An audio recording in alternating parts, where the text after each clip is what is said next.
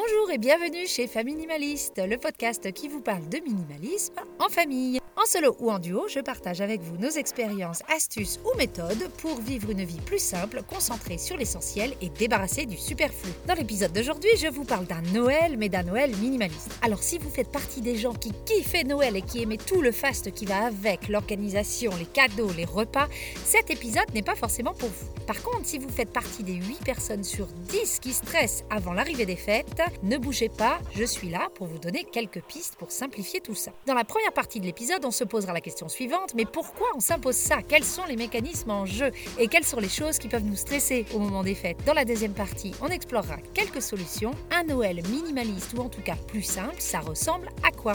Allez, c'est parti pour cet épisode. Noël et les fêtes sont souvent une période stressante. C'est la fin de l'année, tout le monde est fatigué, on rentre dans l'hiver, donc moins de lumière et moins d'activité physique. Et on nous demande de préparer un truc dingue, faire des repas, des apéros, des fêtes, acheter des cadeaux, décorer sa maison, faire un calendrier de l'Avent, organiser les cadeaux des autres, les visites à la famille, et souvent, l'organisation et l'exécution de toutes ces tâches est laissée à une seule et même personne, je vous donne dans le mille, la maman. Et oui, c'est souvent les mamans qui sont responsables de toutes ces choses-là. Et en plus, on est censé faire ça avec le sourire, parce que bon, c'est les fêtes quand même. Il est quand même assez admis que ces choses-là sont un petit peu lourdes à organiser et peuvent être fatigantes à faire avant la fin de l'année. J'en veux pour preuve la multiplication des trucs et astuces que l'on trouve un petit peu partout sur Internet dès le mois d'octobre pour vous simplifier le processus. Et oui, je me rends compte de l'ironie de faire un épisode de podcast sur exactement le même sujet. Mais j'espère que mon point de vue est un petit peu différent de ce que l'on peut trouver à droite à gauche, car pour moi la clé n'est pas de s'organiser mieux, mais de réfléchir à un Noël qui nous ressemble. Et si la réponse pour un Noël tranquille n'était pas la planification et l'organisation, mais juste d'en faire moins? Elle n'était pas belle ma liste d'intro de toutes les choses qu'on est censé faire pour Noël? Mais pourquoi on s'impose ça? Mais quels sont les mécanismes en jeu?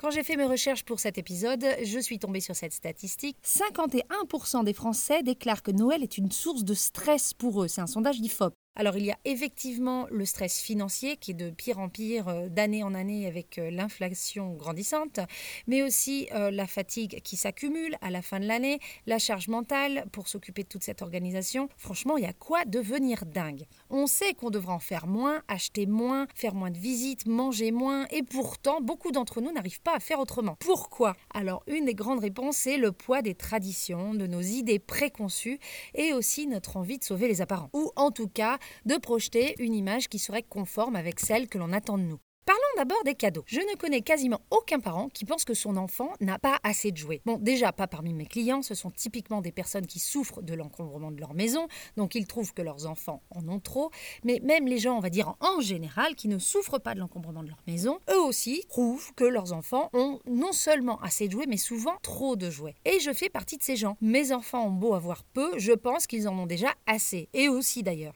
Et pourtant, à Noël, collectivement, nous allons offrir plein de cadeaux, alors que nous sommes tous d'accord qu'il y en a trop. C'est dingue, non? Et en plus, on n'est pas fou. On le sait que ces nouveaux jouets vont poser problème, que c'est des choses qu'on va devoir ranger, ou alors on devra s'énerver pour que les enfants les rangent, qu'on va devoir stocker, entretenir. Et on sait que inévitablement, dans quelques mois, on va se demander qu'est-ce qu'on va faire avec ce jouet, parce que de toute façon, ils ont arrêté de jouer avec. Alors pourquoi on s'impose ces achats de nombreux cadeaux? Une des explications est que l'on a accepté de manière collective dans notre société que d'offrir des cadeaux était la meilleure manière de montrer à quelqu'un qu'on l'aimait et qu'on pensait à lui et on a tendance à reléguer au second plan d'autres manières de montrer aux gens qu'on les aime. Or, on est d'accord, à Noël, on a envie de montrer aux gens qu'on les aime. Mais il ne faut pas oublier qu'il y a d'autres manières. Si vous avez lu le livre de Gary Chapman, Les 5 langages de l'amour, vous saurez de quoi je parle.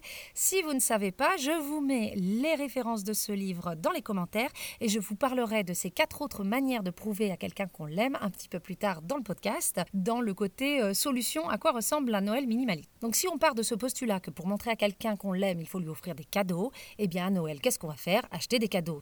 La deuxième raison pour laquelle on achète beaucoup trop de cadeaux, même à notre propre goût, est assez bien illustrée par l'expression plaisir d'offrir, joie de recevoir. On veut tous rendre notre entourage heureux. Sauf que souvent, on confond la joie et le bonheur. Je veux que mes enfants soient heureux, donc je leur offre des cadeaux.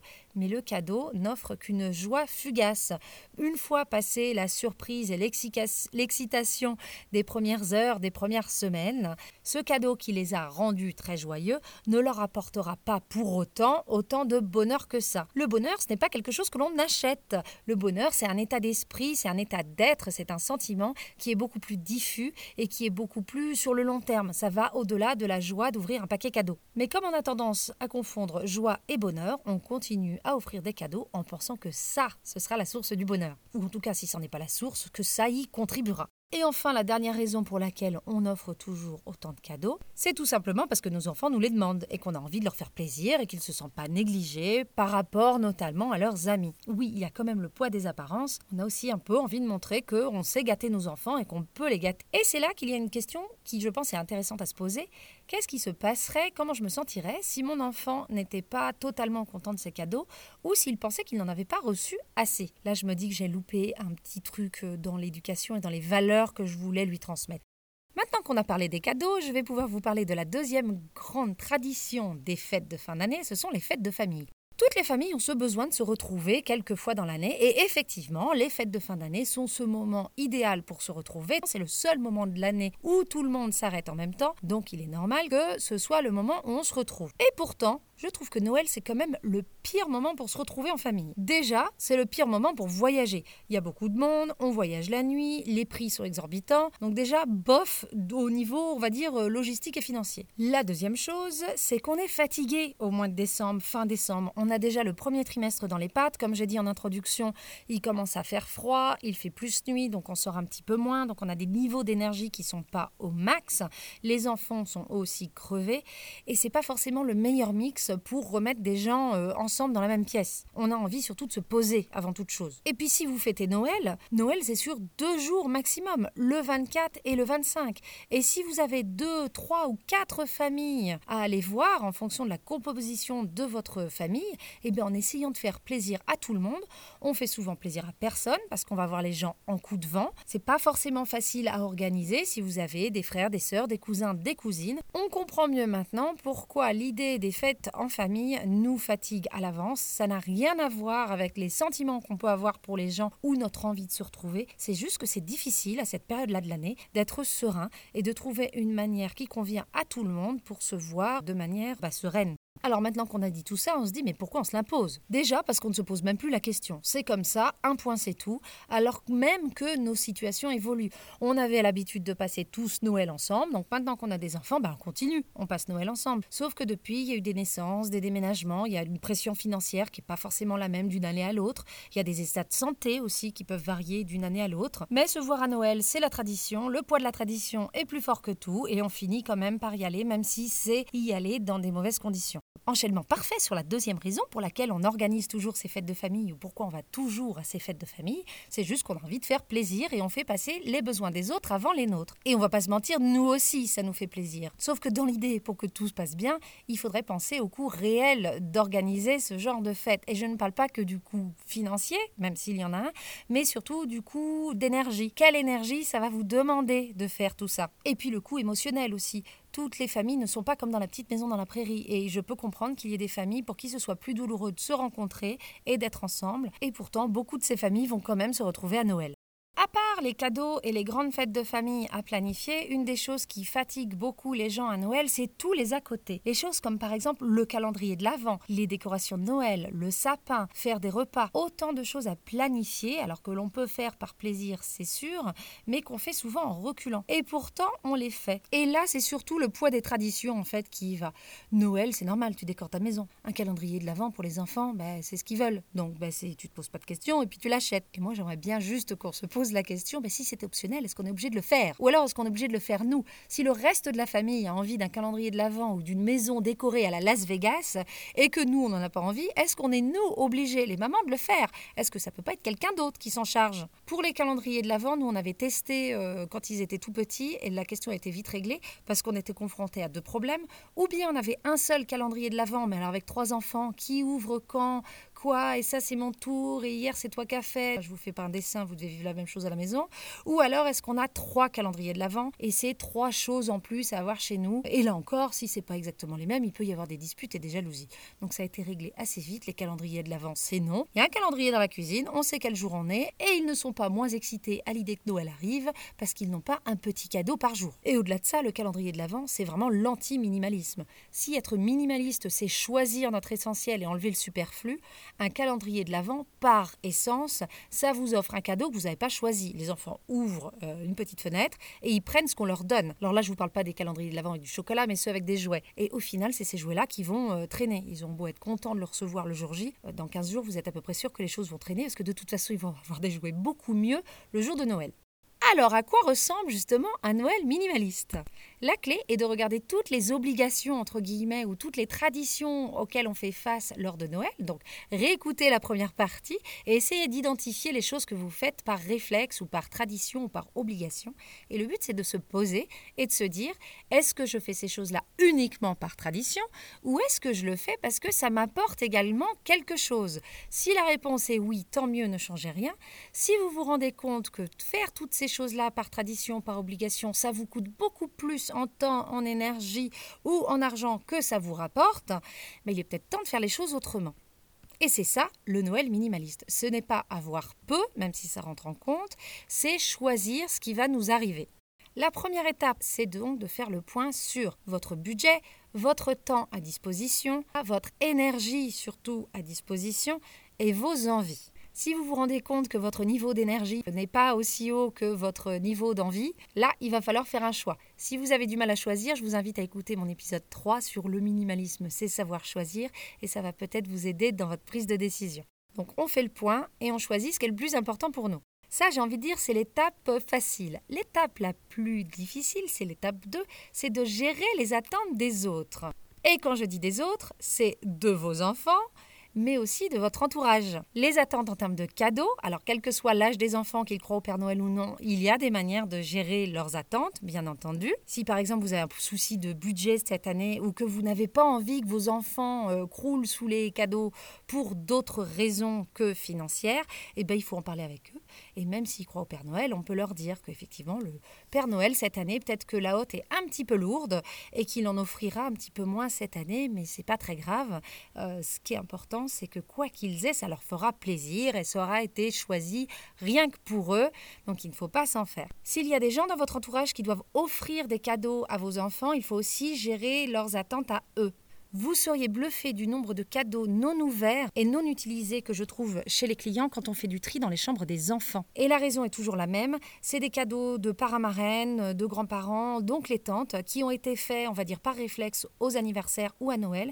Et moi, j'ai les parents de l'autre côté qui disent, oh, nous, on avait demandé des cadeaux immatériels ou on voulait des livres, euh, et en fait, on nous offre tous ces jouets-là. Ça correspond pas forcément, mais on peut pas dire non, on va les vexer. Et je vous jure, on donne un nombre de choses non ouvertes, c'est incroyable Hein. À chaque fois, et pourtant l'explication est super simple. Les parents n'ont pas envie de vexer les gens qui vont offrir des cadeaux à leurs enfants, donc du coup ils ne disent rien, alors même que ça va pas forcément correspondre à leur valeur, à leur capacité d'entretenir toutes ces choses-là. Et au final, le cadeau aurait été plus euh, une contrainte qu'autre chose. Donc je sais que ce n'est pas facile d'avoir ce genre de discussions, mais elles sont importantes à avoir. Et généralement, c'est des choses qui sont bien reçues. Les gens qui vous offrent des choses ont envie de faire plaisir. Donc si vous balisez ce qui fait vraiment plaisir, généralement, il n'y a pas de souci. Pour ce qui est des fêtes de famille, des visites à droite à gauche, la solution pour un Noël minimaliste, c'est la même chose. Ça va être de se décider ce que vous pouvez mettre en termes d'énergie, de temps et d'argent, et ensuite de gérer les attentes des autres on part du principe que si les gens nous aiment, ils sont prêts à entendre que cette année, bah, c'est pas facile. On n'a pas envie de recevoir 15 personnes à la maison, peut-être parce que euh, on a un petit bébé de 6 mois et que là, on se sent pas de faire la cuisine pour 15 personnes. Ou alors que cette année, pour plein de raisons différentes, se déplacer peut être assez compliqué. De toute façon, si vous faites quelque chose que vous n'avez pas du tout envie de faire, ça va se ressentir et je ne pense pas que ni vous ni les autres vont passer un excellent moment. Vous trouverez des solutions ensemble. On peut se voir à un autre moment de l'année, on peut se voir pour les fêtes, mais peut-être pas obligé le 24 ou le 25 et de tout regrouper les visites chez les parents, chez les beaux-parents, chez les grands-parents. On n'est peut-être pas obligé de tout faire en trois jours. Est-ce que c'est vraiment grave si on va rendre visite à quelqu'un le 10 janvier pour fêter la nouvelle année? Au final, ce qui est important, c'est de se retrouver et les fêtes de fin d'année, c'est juste un prétexte. Si on décale d'une semaine, est-ce que c'est vraiment dramatique? Donc votre Noël minimaliste, c'est ça, c'est penser à ce qui est essentiel pour vous pour recharger vos batteries et vous rendre heureux pendant les fêtes et enlever le superflu. Mais vu que les fêtes de Noël sont des fêtes de famille, vous ne pouvez pas faire ça tout seul dans votre coin sans en parler aux autres. Pour terminer cet épisode, je vais vous donner quelques exemples de ce qu'on fait nous en famille tous les cinq pour notre Noël. On va commencer par le nerf de la guerre, les cadeaux. Depuis qu'ils sont petits, on a toujours limité le nombre de cadeaux. Ça a toujours été trois cadeaux maximum, un petit, un moyen et un gros. Il y a deux grands-parents plus nous, chacun offre un cadeau, c'était parfait. Donc ça, ça permettait déjà de limiter la quantité. Et depuis quelques années, maintenant que les enfants sont plus grands, on demande surtout des cadeaux immatériels.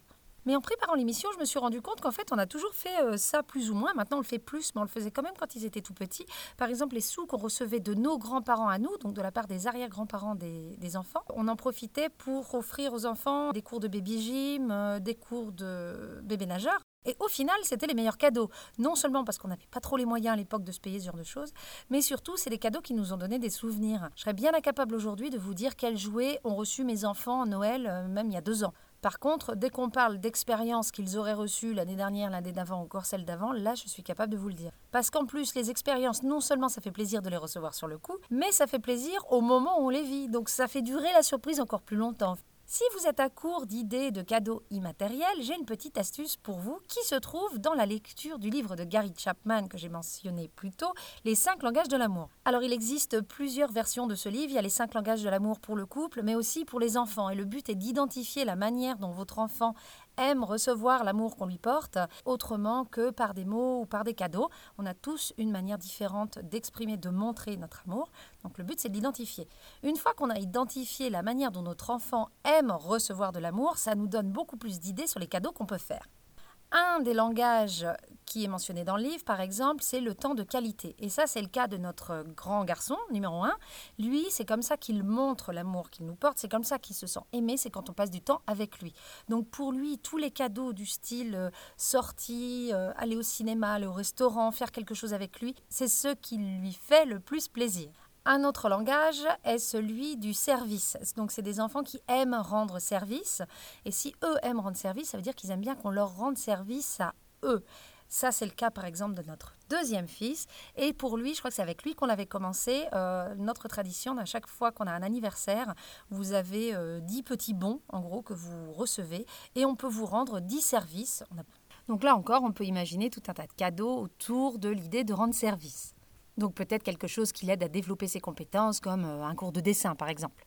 Il y a aussi le langage du toucher physique. Donc ça, c'est des enfants qui ont besoin de beaucoup de contact physique. Alors pas forcément des câlins. Hein. Euh, nous, c'est le cas de numéro 3. C'est pour ça qu'il adore faire du judo, parce que c'est énormément de contact physique. Donc c'est le sport vraiment qui lui convient le mieux.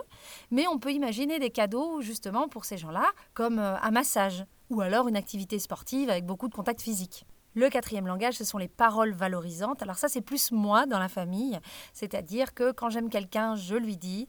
Euh, je ne suis pas avare en compliments et du coup, j'aime beaucoup en recevoir. C'est important pour moi d'entendre que je fais les choses bien ou que j'ai réussi à faire plaisir à quelqu'un. Donc un cadeau idéal pour moi, ce ne sera pas un cadeau physique, mais alors si tu écris euh, toute une lettre euh, ou tout un poème qui va décrire en quoi je suis la meilleure amie que tu aies jamais trouvée sur cette terre, il y aura rien qui me fera plus plaisir que ça en fait. Et enfin le dernier, et enfin, le dernier, bah, ce sont les cadeaux, parce que oui, il y a beaucoup de gens qui aiment recevoir des cadeaux physiques et c'est important pour eux et ils se sentent aimés comme ça. Donc, si vous voulez faire un cadeau immatériel à quelqu'un qui aime bien justement le matériel, vous pouvez quand même en faire un, mais n'oubliez pas d'avoir le petit accessoire qui va avec. Donc, j'en sais rien. Par exemple, si vous voulez offrir euh, une journée dans un parc d'attractions, on peut penser à offrir euh, le sac à dos Mickey qui va aller avec ou ce genre de choses. Ou alors, si quelqu'un aime bien recevoir des cadeaux physiques, on peut aussi aller dans le cadeau utile, et ça, ça marche aussi pour les enfants. Au fil des années, euh, surtout notre numéro 2, il adore les cadeaux utiles, il a eu un sac de rando, il a eu un bâton de rando, il a eu une couverture, il a eu ce genre de choses, et ça reste ses cadeaux préférés parce qu'il peut les utiliser au quotidien, et ça, il aime vraiment beaucoup. Mais bien sûr, ça dépend du tempérament de chaque enfant. Et pour finir, je vais partager une dernière petite astuce venue du milieu anglo-saxon pour essayer de limiter un petit peu les cadeaux de Noël. Et le but est de n'acheter que 4 cadeaux. En anglais, dans le texte, c'est one to wear, one to read, one they want, one they need. Ce qui veut dire un à porter, donc un vêtement, un à lire, un qu'ils veulent et un dont ils ont besoin. Alors au-delà du fait que ça sonne bien et ça rime quand on le dit en anglais, je trouve l'idée plutôt pas mal et ça vous permet de ne pas vous perdre dans euh, la nuée d'idées de cadeaux qu'il faudrait offrir. Cet épisode touche à sa fin, merci beaucoup de l'avoir suivi. J'espère qu'il vous aidera à avoir un Noël plus serein et concentré sur l'essentiel, débarrassé du superflu, bref, un Noël minimaliste. J'espère qu'il vous ressemblera et qu'il sera en adéquation avec vos envies, vos valeurs, votre budget et votre énergie. Ne vous épuisez pas à organiser le Noël parfait. Le Noël parfait, c'est celui qui vous ressemble. Je vous dis à un prochain épisode et en attendant, n'oubliez pas, vivre avec moins, c'est vivre avec mieux.